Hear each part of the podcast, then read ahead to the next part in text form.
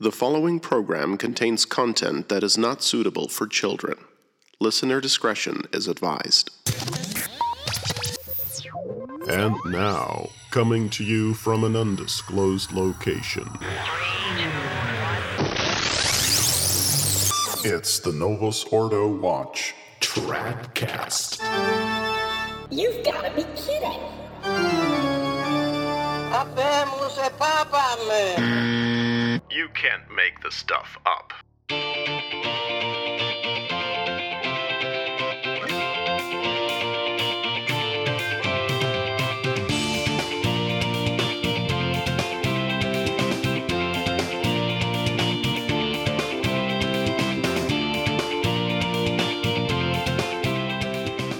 And here we are once again, ready for another Tradcast. Welcome to episode 14, ladies and gentlemen. And I know, I know, I know this episode is really, really late, but better late than never, right?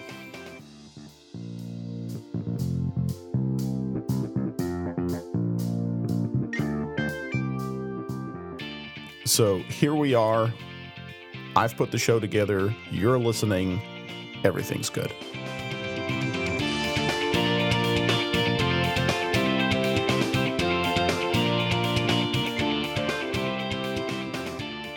There is so much we could talk about today, it's not even funny, but we'll have to restrict ourselves to just a few of the latest Francis Whoppers. You know, just as I was going to talk about the bombshell on marriage, Francis comes out and says Catholics must apologize to homo perverts for having marginalized instead of accompanied them. And he also said that Martin Luther was right on justification and that Catholics hold the Lutheran view on that. And meanwhile, Archbishop Georg Gänswein had gone on record saying that with his resignation in 2013, Benedict XVI had not really taken a step back from the papacy, but merely a step to the side, so to speak, and was now the contemplative part of a two member papacy in which Francis plays the active role. And all of this happened not too long after Francis preached a sermon in which he said that black and white morality is heretical. You can't make this stuff up. Really, it's chaos all around. If we had put a secret set of sedevacantist into the Vatican who tells Francis what to say, I don't think he could have done a better job. Francis is so obviously not a valid pope that I don't know what else he'd have to do to prove it, that he hasn't already done. And now black and white morality is heretical. See, no more right and wrong. It's it's too black and white can only have gray now. Comes in 50 shades, I believe. Anyway, we'll get to Francis more in depth uh, in just a minute. But first, a quick update on an internal matter. And this will explain why you've had to wait over two months to get a new Tradcast. Okay? We're currently putting the finishing touches on a completely redesigned, brand new website. That's right. The Novus Ordo watch you've come to know and love will soon look entirely different, and it'll be so much better in a bazillion different ways. First and foremost, you'll actually be able to easily find stuff. Okay, everything will be uh, properly categorized. You'll have a nice streamlined menu interface. There'll be a, a, tag cloud so you can easily find posts by topic. It'll be easy to see what the latest posts are on the wire, and so on. Also, the website will be optimized for viewing on all devices. So, no matter what you use, whether a desktop PC, a, laptop, tablet, phone, iPad, whatever, it'll look great. It'll have a really professional look to it, and uh, we're going to add a lot more content as well. So, there, you have something to really look forward to. And no, I am not going to commit to an official launch date. And you know why? Because if the past is any indication, I'm going to get it wrong anyway. So I'll just say soon. Okay, you're going to log on one day and you'll find out that there is a new Novus Ordo watch. We'll probably have to take the entire site offline for a day or two uh, on a weekend to make the necessary upgrades. And uh, if that happens, of course, we're going to announce that ahead of time. But it'll definitely be a very nice surprise when you see it. And once the new website is launched and all the bugs have been fixed and everything is working right, then we can finally move on with things and get back full throttle to responding to John Salza and Robert Siscoe on Sedevacantism. And boy, am I looking forward to that. So be happy, be grateful. There will be a new website soon. Tradcast. But now, on to the real business. It's been well over three years now that Jorge Bergoglio has been playing Pope Francis in the Vatican. And I'm going to ask you to try to recall those early days when Francis was first starting to act the way he does and say all those crazy, blasphemous, and heretical things. When he started with the interviews right after World Youth Day in Rio and uh, put the beach ball on the altar and all that. Okay, remember that? And remember how you had all those Novus Ordo experts across the internet telling you all these things about, ooh, bad translation and what the Pope really said or uh, what the Pope really meant and reading Francis through Benedict and all that jazz. And then a bit later, even articles about, ooh, um, what the Pope is really up to and so forth. We told you back then that all this supposed expert talk was nothing but a bunch of hooey. And now, look, who was right? What was all that supposed expert analysis worth? Nothing. Francis got worse and worse by the day. So, in short, after three years, Novus Ordo Watch stands vindicated. All the mainstream Novus Ordo commenters who were busy spinning Francis's words and actions into some semblance of orthodoxy were proven wrong, and we were right. Now, I just want to point that out because this is important. This is a battle for souls, it's a battle for truth, a battle for the true Catholic faith, it's a battle for the glory of Almighty God. So do not listen to those who don't give you the straight scoop and instead spin, or those who perhaps mean well but who have proven time and again that their analysis of church affairs is worthless or not credible. Look, the situation with Francis is so bad now that even Robert Moynihan's Inside the Vatican magazine has printed a letter to the editor in its latest issue that explicitly calls Francis a heretic and disputes the validity of his papacy. Let me quote it to you. I have it right here. You can find this on page 10 of the current issue of Inside the Vatican, which is the June July issue of 2016. Here's what the letter says. I'm going to quote it in full. The uh, title that the editor gave the letter is On Pope Francis. And here's what the letter says quote, after reading your recent letter, I must disagree with your analysis concerning the novelties of Francis and his rebranding of the Catholic faith. In the letter, you suggest that the heterodox statements made by Francis over the past 38 months merely represent a repackaging of the Catholic faith in a softer, more compassionate way. You also state that there is no revolution in dogma because his statements only address non doctrinal issues.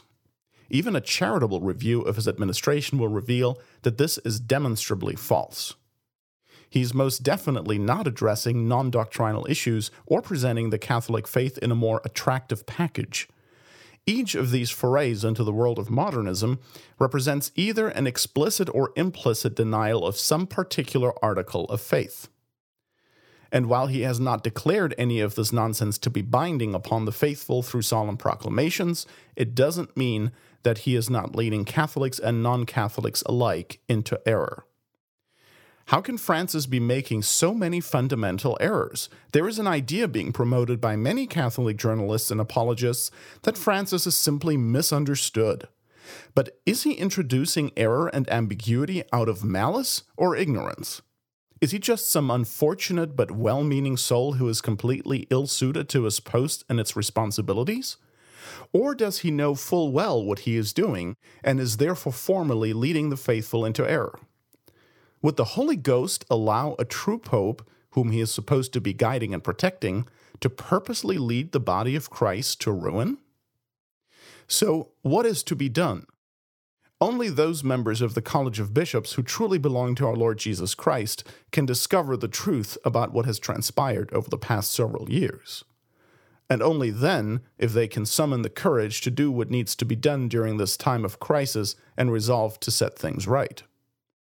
If Francis is found to be a usurper who has been placed upon the chair of Peter for the purpose of destroying the faith, he needs to be removed.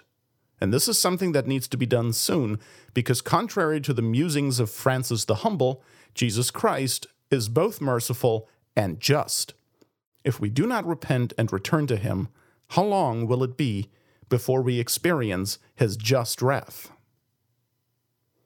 Unquote. That was the letter to the editor printed on page 10 of the uh, of the June July 2016 issue of Inside the Vatican. The author of this letter to the editor is one Scott Montgomery. And I think it's absolutely incredible that uh, inside the Vatican uh, not only would receive that, but would actually print it. So that gives you a pretty good idea of how bad things have gotten. I mean, five years ago, a letter like this being published in Inside the Vatican, I think would have been unthinkable. We said before that it looks as though Francis is deliberately trying to provoke a schism within the new church. His words and his actions are so clearly anti Catholic, and his attitude is so clearly one of pertinacity that a reasonable mind must conclude that what he says and does is deliberate. So the question is why would he be doing that? Sure, he wants to destroy Catholicism as much as possible. We know that, but doing it so obviously is typically not a very smart strategy. I mean, if you look at Francis' five predecessors, from John the 23rd all the way through Benedict the 16th, you can see that they also caused a whole lot of damage to the Catholic faith, and yet they were not nearly as blunt about it as Francis is. So, again, the question is why?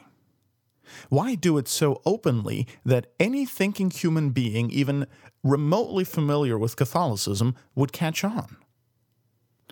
Now, while I don't know the answer, we do have a theory here, and it's one we've mentioned a few times on the Novus Ordo Wire blog and on Twitter. The idea is precisely to cause a schism in the Novus Ordo sect, in which the conservatives, so called, separate from Francis and his liberal allies. And it's not completely unthinkable that the conservatives would rally behind Benedict XVI as the true pope. And, and, in fact, that idea is gaining in popularity these days. Uh, we've called it resignationism, the idea that Benedict XVI is, in fact, the pope at this very time. But regardless, the conservatives would uh, rally either behind Benedict or some other big figure who would be willing to oppose Francis, perhaps. I don't know, an Athanasius Schneider or Angelo Scola or Gerhard Müller. Okay? No, not not Raymond Burke. He's he's done. Okay. I mean, his comments on Amoris Laetitia were so soft that you could see that that man has a toothpick for a spine. Okay. Anyway, if the Vatican II church splits into two camps, one that is conservative, a la Benedict XVI, and the other camp liberal like Francis, then the modernists would have succeeded in making the conservatives believe that they have escaped the great modernist deception with its antipope. See, they will then think that by adhering to Benedict or some other anti Francis leader, they will have escaped the modernist attack on the church and be on the safe side. And that would really be the ultimate deception. It would be a deception within a deception in order to control the opposition. In other words, as long as Novus Ordo adherents still believe in the Novus Ordo Church, then it won't matter whether they adhere to Francis or to Benedict or some other such Novus Ordo leader. Either way, they're still in the new church and still adhering to Novus Ordo doctrine. And that's all that matters. I mean, basically, whatever it takes to keep people from becoming sedevacantist. That's what the modernist powers that be really want. And if it takes a schism within the new church to ensure it, then so be it for them.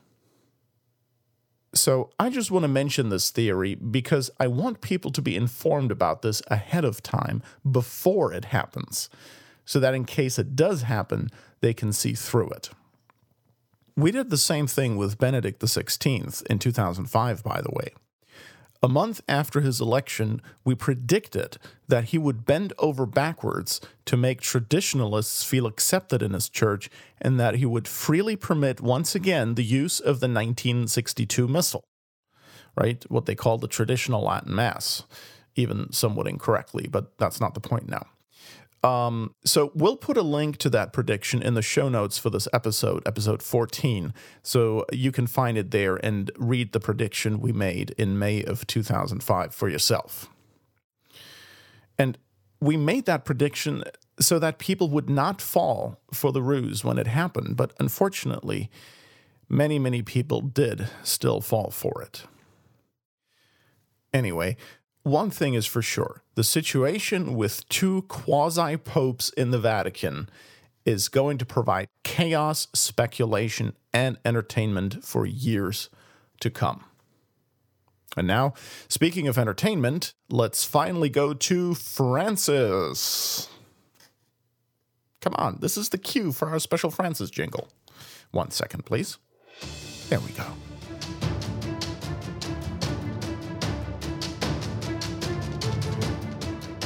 From the Jorge's mouth.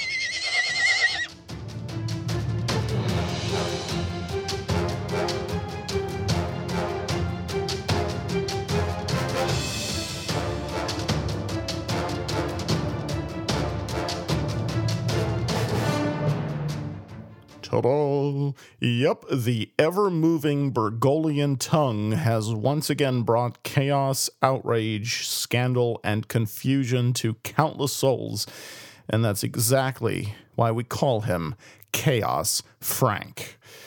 No doubt you've heard about it by now, so this won't need too much of an introduction.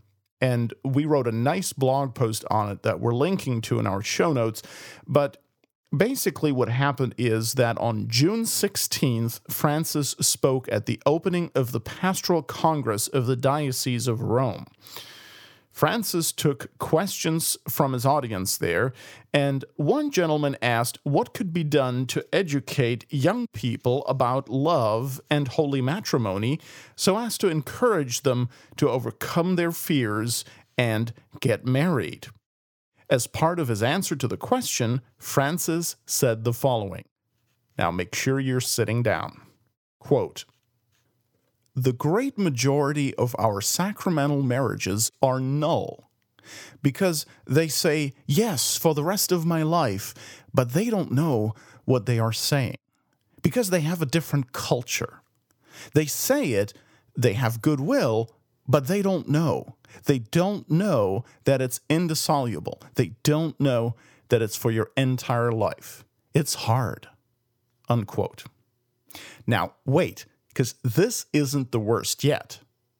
Francis then talked about cohabitation, meaning living together in a sexual relationship without being married, and he said this quote, I've seen a lot of fidelity in these cohabitations, and I am sure that this is a real marriage.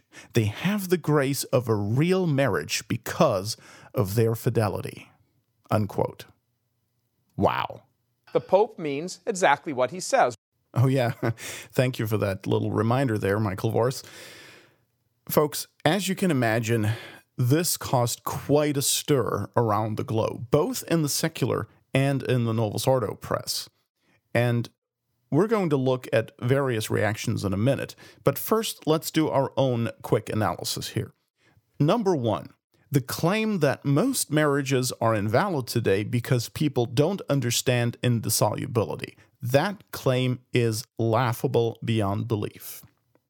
Now, the day after Francis said that, the Vatican went into damage control mode and said that the Pope had approved a revision to the transcript and they changed the wording from great majority of our sacrament, uh, sacramental marriages being null to a part of our sacramental marriages being null. And they claimed that Francis told them that this is what he had actually meant to say. Now, I don't believe that because Francis had said before that he believes half of all marriages to be invalid. You can see that, for example, in the interview Cardinal Walter Kasper gave in 2014, where he mentions that Francis told him that. And we're linking that interview in our show notes so you can review it for yourself. But what Kasper said there is credible information because in 2013, Francis already hinted at this when he talked about the topic during his first ever on plane press conference on his flight back to Rome from World Youth Day in Brazil. There, he quoted uh, Cardinal Quarracino saying that half of all marriages were invalid, and he appeared to endorse that, or at least he didn't contradict or criticize it. So I don't buy the whole thing about, ooh, he didn't mean most marriages, he meant just some.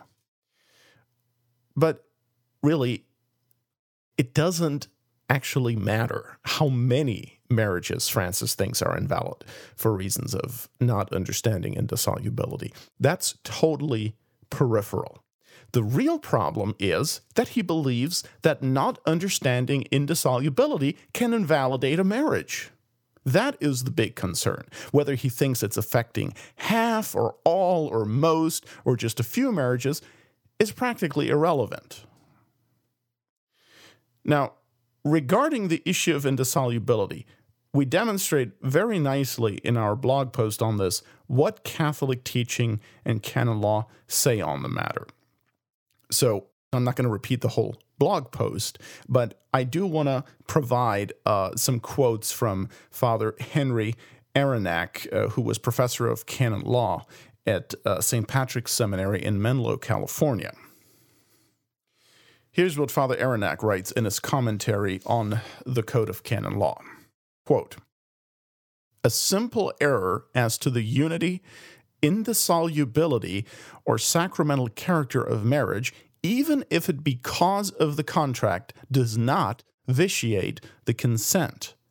Error as to the essential object of the contract vitiates the consent like ignorance.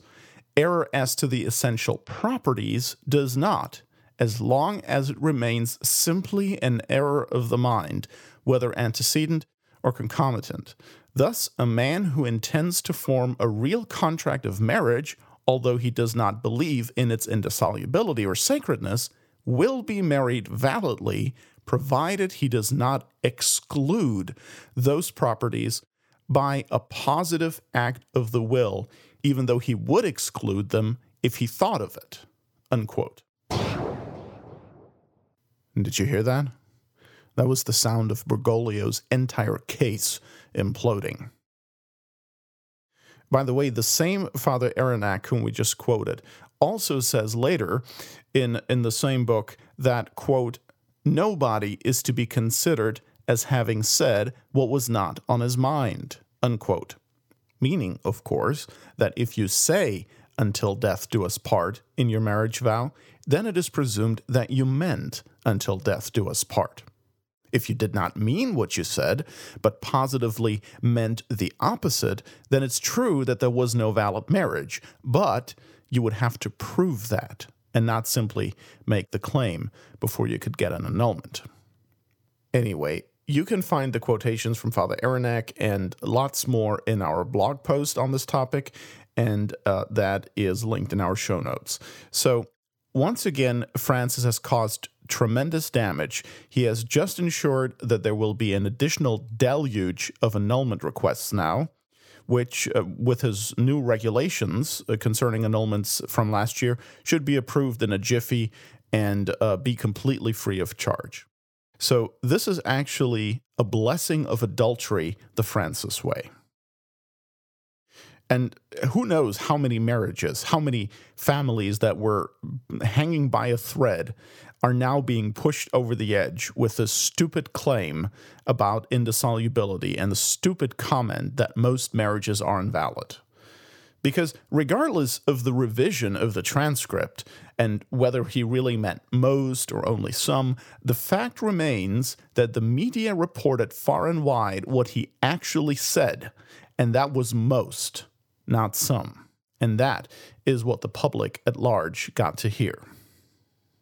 See, this is one reason we know that Francis is pertinacious and not innocent or in good faith. Because anyone who is in good faith and genuinely seeks to promote sound doctrine and the salvation of souls would, after a disastrous comment like that, immediately guard his tongue and take steps to ensure that a scandal like this would never again be able to take place.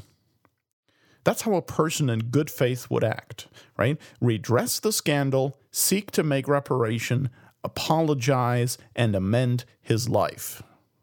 But instead of guarding his modernist mouth, Bergoglio lets it speak freely and at length, saying whatever comes to his mind, as if, as the Pope of the Catholic Church, which he claims to be, obviously, as if, as the Pope, he had no obligation to ensure that he watches what he says in public more than anyone else on earth. All Catholics have a duty to be careful with what we say in public. That's just general good morals, right? Think before you speak. Why do you think it takes so long for Tradcast to be produced? Okay. Because I don't just say what comes to my mind, but I write it down first and ensure it's correct, it's orthodox, it's charitable. Yes, charitable. I think I hear some people snickering in front of their computers right now. Look, real charity and being nice are two completely different things. We got a post on that too, by the way. So uh, it's actually from our Year of Condemnation series, and uh, yeah, we'll we'll throw that into the show notes as well. So uh, anyway. Of course, Francis isn't done yet. He's got more tricks in his bag for all those who, despite everything, still can't manage to have their adultery declared holy through a phony annulment. Yep, for such people, Francis now offers an alternate option in his exhortation, Amoris Laetitia. Don't you worry, just keep doing what you're doing. Nobody's perfect, and so what used to be a mortal sin is now simply an imperfect participation in holiness. You just do the best you can in your current situation and don't worry about the rest. It's all good. Well, that is essentially what he says in Amoris Laetitia. And if you want all the details on that, uh, be sure to listen to our Tradcast episode 13 at tradcast.org. It's the Amoris Laetitia Super Show, where we spend two and a half hours talking about only that. It's great penance. But of course, Francis has already moved even beyond Amoris Laetitia now and conveniently developed that doctrine in a jiffy by simply declaring that repeated fornication with one and the same person exclusively is a real marriage. I mean, this is so dumb and outrageous, you can't make the stuff up. And please don't tell me that this needs a refutation, okay? Because it doesn't. If you want to tell me that I need to prove Francis wrong on that, I think you've tuned into the wrong program. Try Catholic Answers, Comedy Hour with Jimmy Akin or something. I don't know. Speaking of comedy, look, see how foolish Francis' thesis is. He just said that he thinks a portion of all marriages are invalid because people don't know about or understand that it's for life and so there is no marriage, right? That's what he said. Then, a few sentences later, he claims that if people who have not taken the marriage vow, meaning people who have not vowed to remain together until death do them part, have a real marriage, and marital grace because of their repeated acts of fornication that they engage in exclusively with the same partner. That's Francis for you. I mean, a genius he ain't. You know, I'm reminded here of something that St. Paul the Apostle wrote to the Hebrews while inspired by the Holy Ghost. You can find it in Hebrews chapter 13 verse 4. Quote: Fornicators and adulterers God will judge. Unquote. Francis says, uh, actually, on fornicators and adulterers, God will bestow the graces of marriage if they only commit these sins with one and the same person, because that's fidelity. Why the Swiss guards haven't kicked this blathering fool out of the Vatican yet is beyond me. But of course, Francis's tripe isn't just stupid. What is much worse is it's blasphemous. This guy is a real blasphemer, and he's shown it again and again. This marriage stuff is just the latest episode of a never ending waterfall of blasphemies and heresies. We're at the point now where the Pope claims that God blesses mortal sin. It is unbelievable. Woe to you that call evil good and good evil, that put darkness for light and light for darkness, that put bitter for sweet and sweet for bitter, says Isaiah the prophet in chapter 5 verse 20 and in the book of the apocalypse we read quote and he opened his mouth unto blasphemies against god to blaspheme his name and his tabernacle and them that dwell in heaven unquote and that's apocalypse 13 6 Tradcast. now let's uh, look at some of the many, many reactions to Francis's blasphemies and heresies about holy matrimony and sins against purity. First, we've got to start with Mark Shea. Okay? Mark Shea. If you don't know who he is, consider yourself lucky. But uh, Mark Shea has the gift of infallibility in reverse. Okay? It never fails. He always finds a way to come down on the wrong side of an issue. I don't know how he does it. The only exception that I'm aware of is that he's actually pro life. Okay? He's against abortion. But even there, he finds a way to put the wrong emphasis on something. You may remember that when the Planned Parenthood scandal broke last summer, where it was revealed through secretly taped undercover video footage that the abortion provider was harvesting and selling the organs of the babies they were killing. Mark Shea, of course, agreed that that was ghastly and horrible, but then got all bent out of shape over the fact that the pro lifer who did the undercover videos had lied to Planned Parenthood about his true intentions. Yeah, that, that was a big topic uh, on the radio show that Mark Shea did then. Anyway, we covered that whole thing in our Tradcast number seven in August of 2015. And if you want to listen to that, you can. It's uh, available at tradcast.org. So, anyway, Mark Shea, of course, also had something to say about Francis and what he called the right wing marriage argle bargle. Okay. By right wing, Shea means people that don't think Francis is the greatest thing to happen to the church since the Holy Ghost descended on Pentecost Sunday. Okay. Here is what Shea says quote, I find the whole thing ridiculous. Francis's observation that most marriages are probably invalid is, as is typical for him, the observation of a pastor on pastoral reality. What amazed me was that anybody doubts it, much less has a cow about. We have a 50% divorce rate. We have people entering into marriages constantly for the most fluff brained and immature reasons we have a population that believes that gay marriage is a marriage. How much more obvious can it be that vast numbers of people have not the slightest idea what marriage is, what its purpose and meaning is, and why they are getting married? Unquote. Yeah, gee, Mark Shea, I wonder what part the Vatican II sect played in making sure that people would have a completely messed up understanding of marriage these days. Paul VI fired up the annulment factory decades ago, and Francis just hit the turbo accelerator button. And to complain now about the supposed pastoral reality is hypocritical to the nth degree. Besides, you know who also has a really messed up view of what a marriage is? Francis. Okay? He believes that repeatedly fornicating with one and the same person equals a marriage. That's how bad it is. Yeah, so I think we know what entity is to a large part responsible for that pastoral reality. It's the same entity that is now claiming to have the solution. Unbelievable.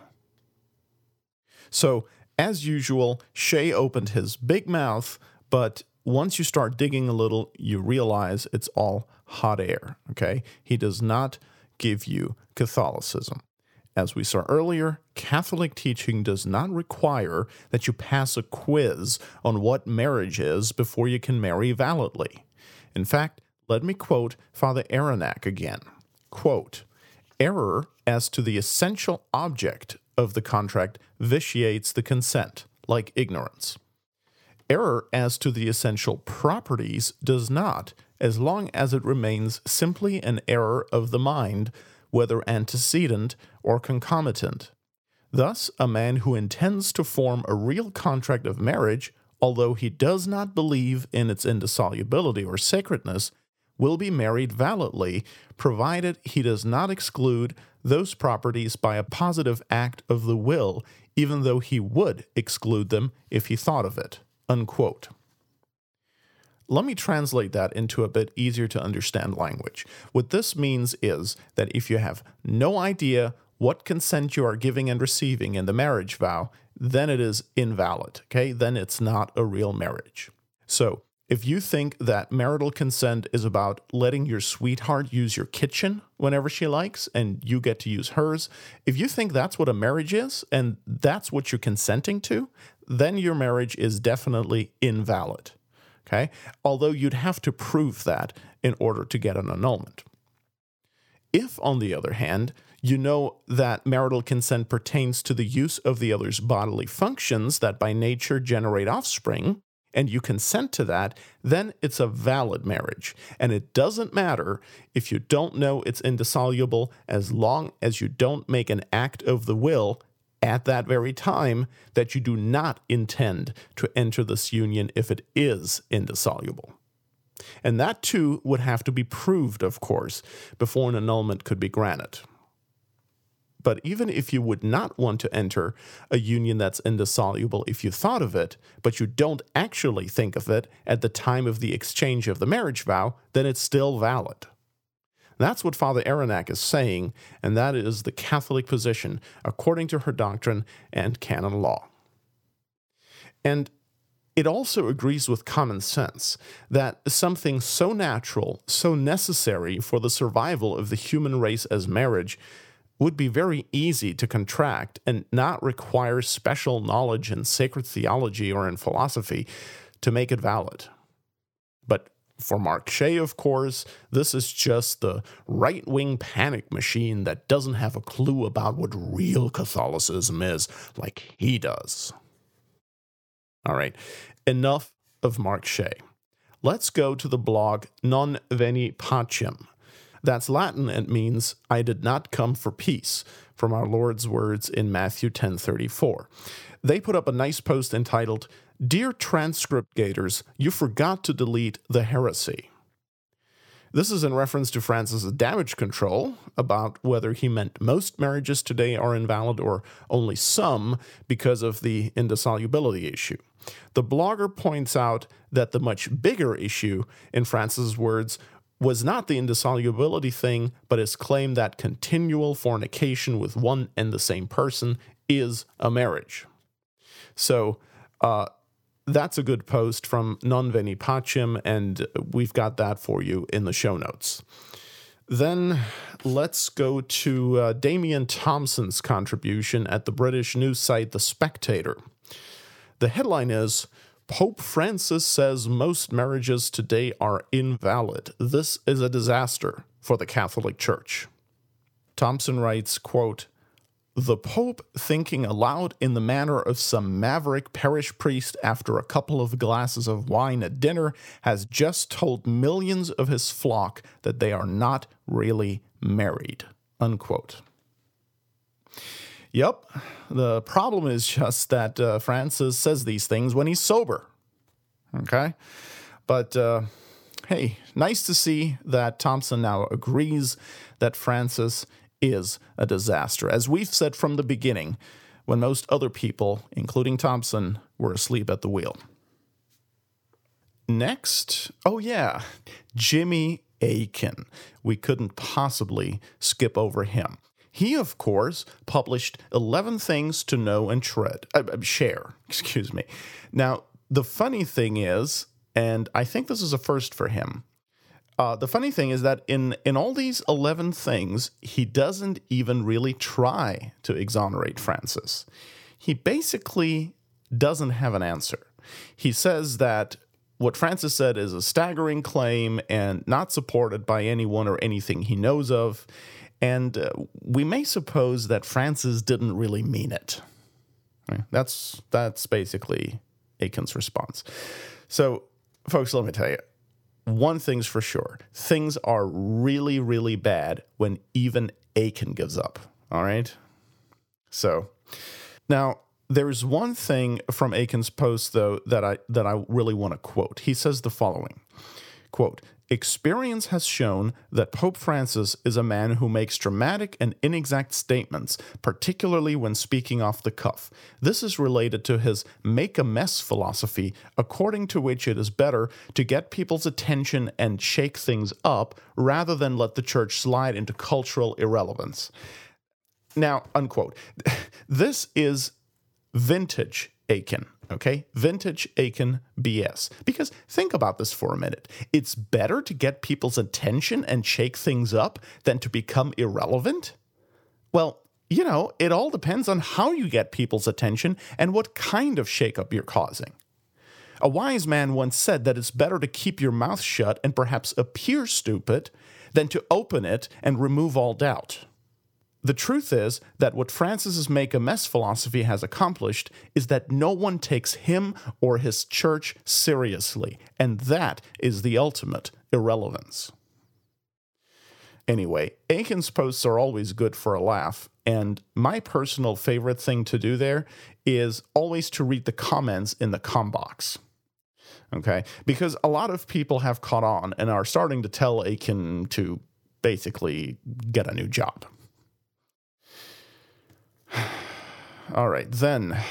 At The Week, columnist Michael Brendan Dougherty wrote a piece called Forgive Pope Francis for His Sins Against Reason. He says, quote, Pope Francis has a problem. He believes he heads a religious organization so inept and impotent it cannot even marry its own members reliably. Unquote. Yeah? Well, you know, make a mess, right? And then comes the generous, super merciful marriage terminator to clean it up by dishing out annulments and ruining families. Uh, Dougherty then tries to use the argument that Francis isn't the first pope to deny the faith, but it, it's just hot air. He doesn't even try to provide any documentation, so uh, we can just skip over that. But hey, nice try, right? Then the remnant.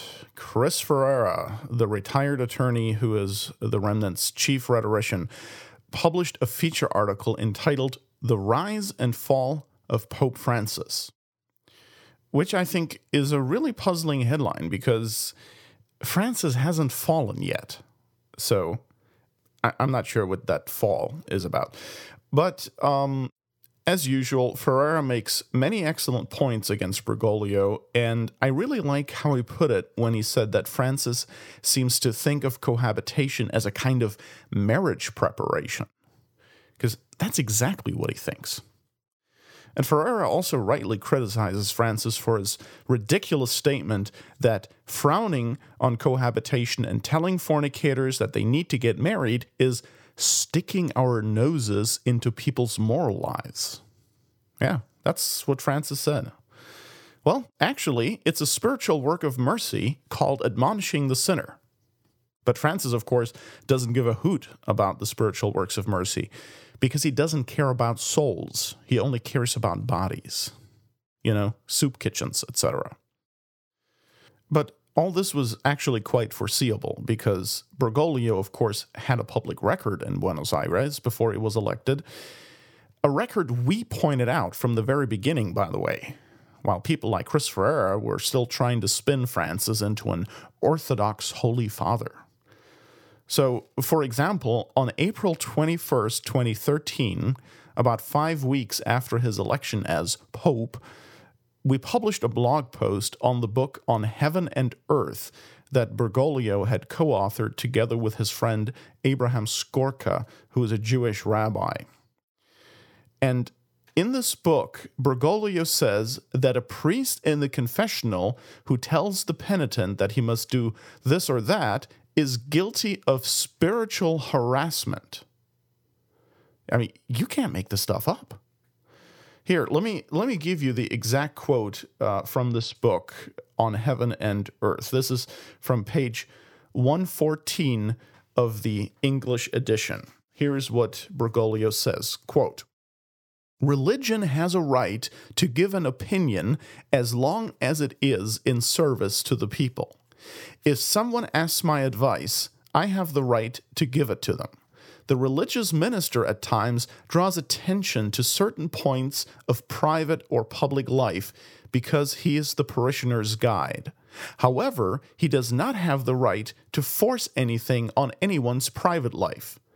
If God, in creation, ran the risk of making us free, who am I to get involved?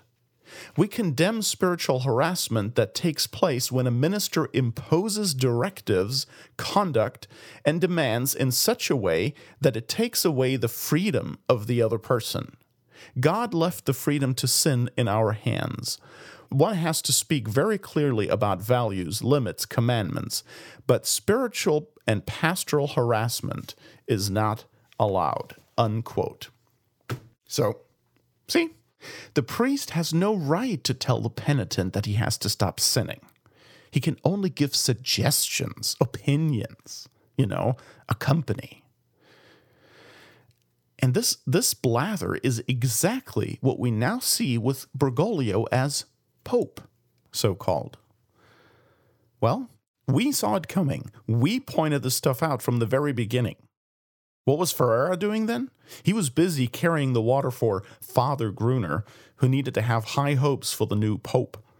And so, for example, in the spring 2013 issue of the Fatima Crusader, uh, page two, Ferrara was denouncing those who, after a few days, were, quote, already publicly rending their cyber garments and pronouncing the new pope anathema, unquote. Well, who was right, counselor? There was nothing rash about it because we went by objective, manifest evidence that was publicly available.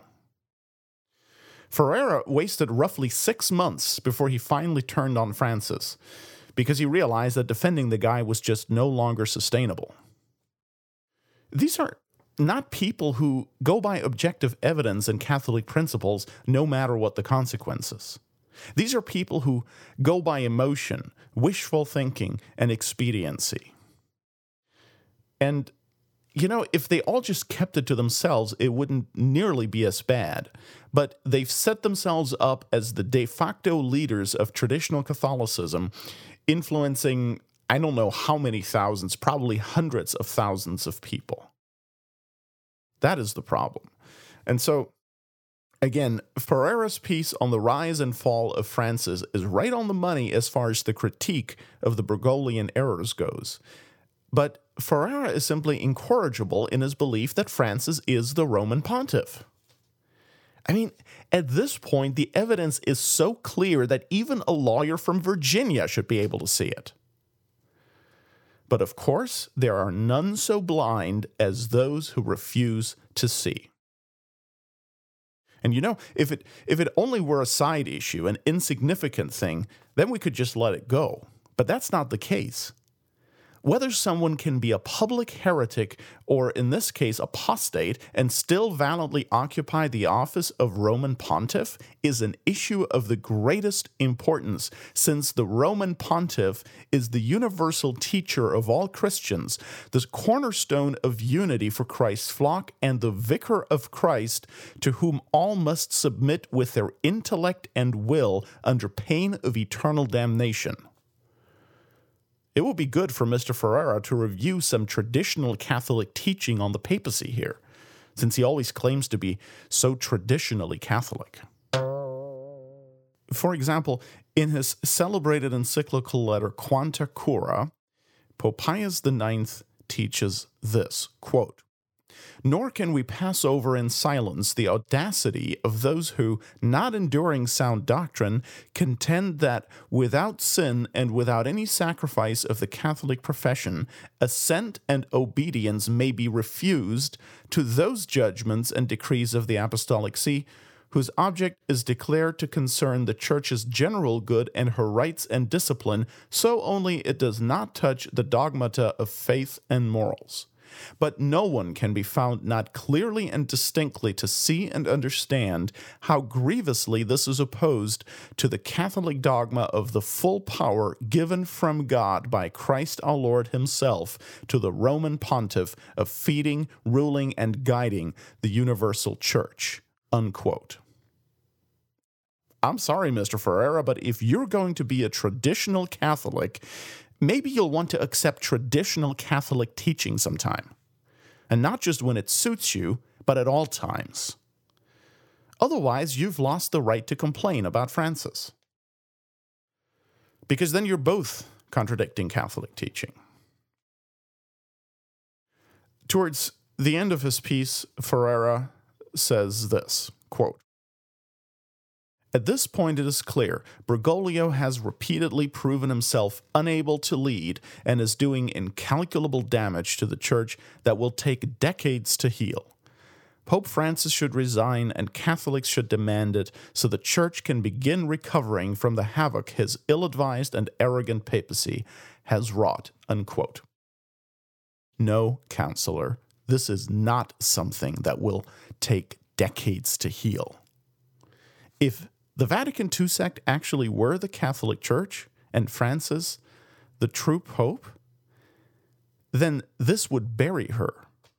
Because a church that teaches one thing and then the exact opposite, and then later the original thing again, is not credible.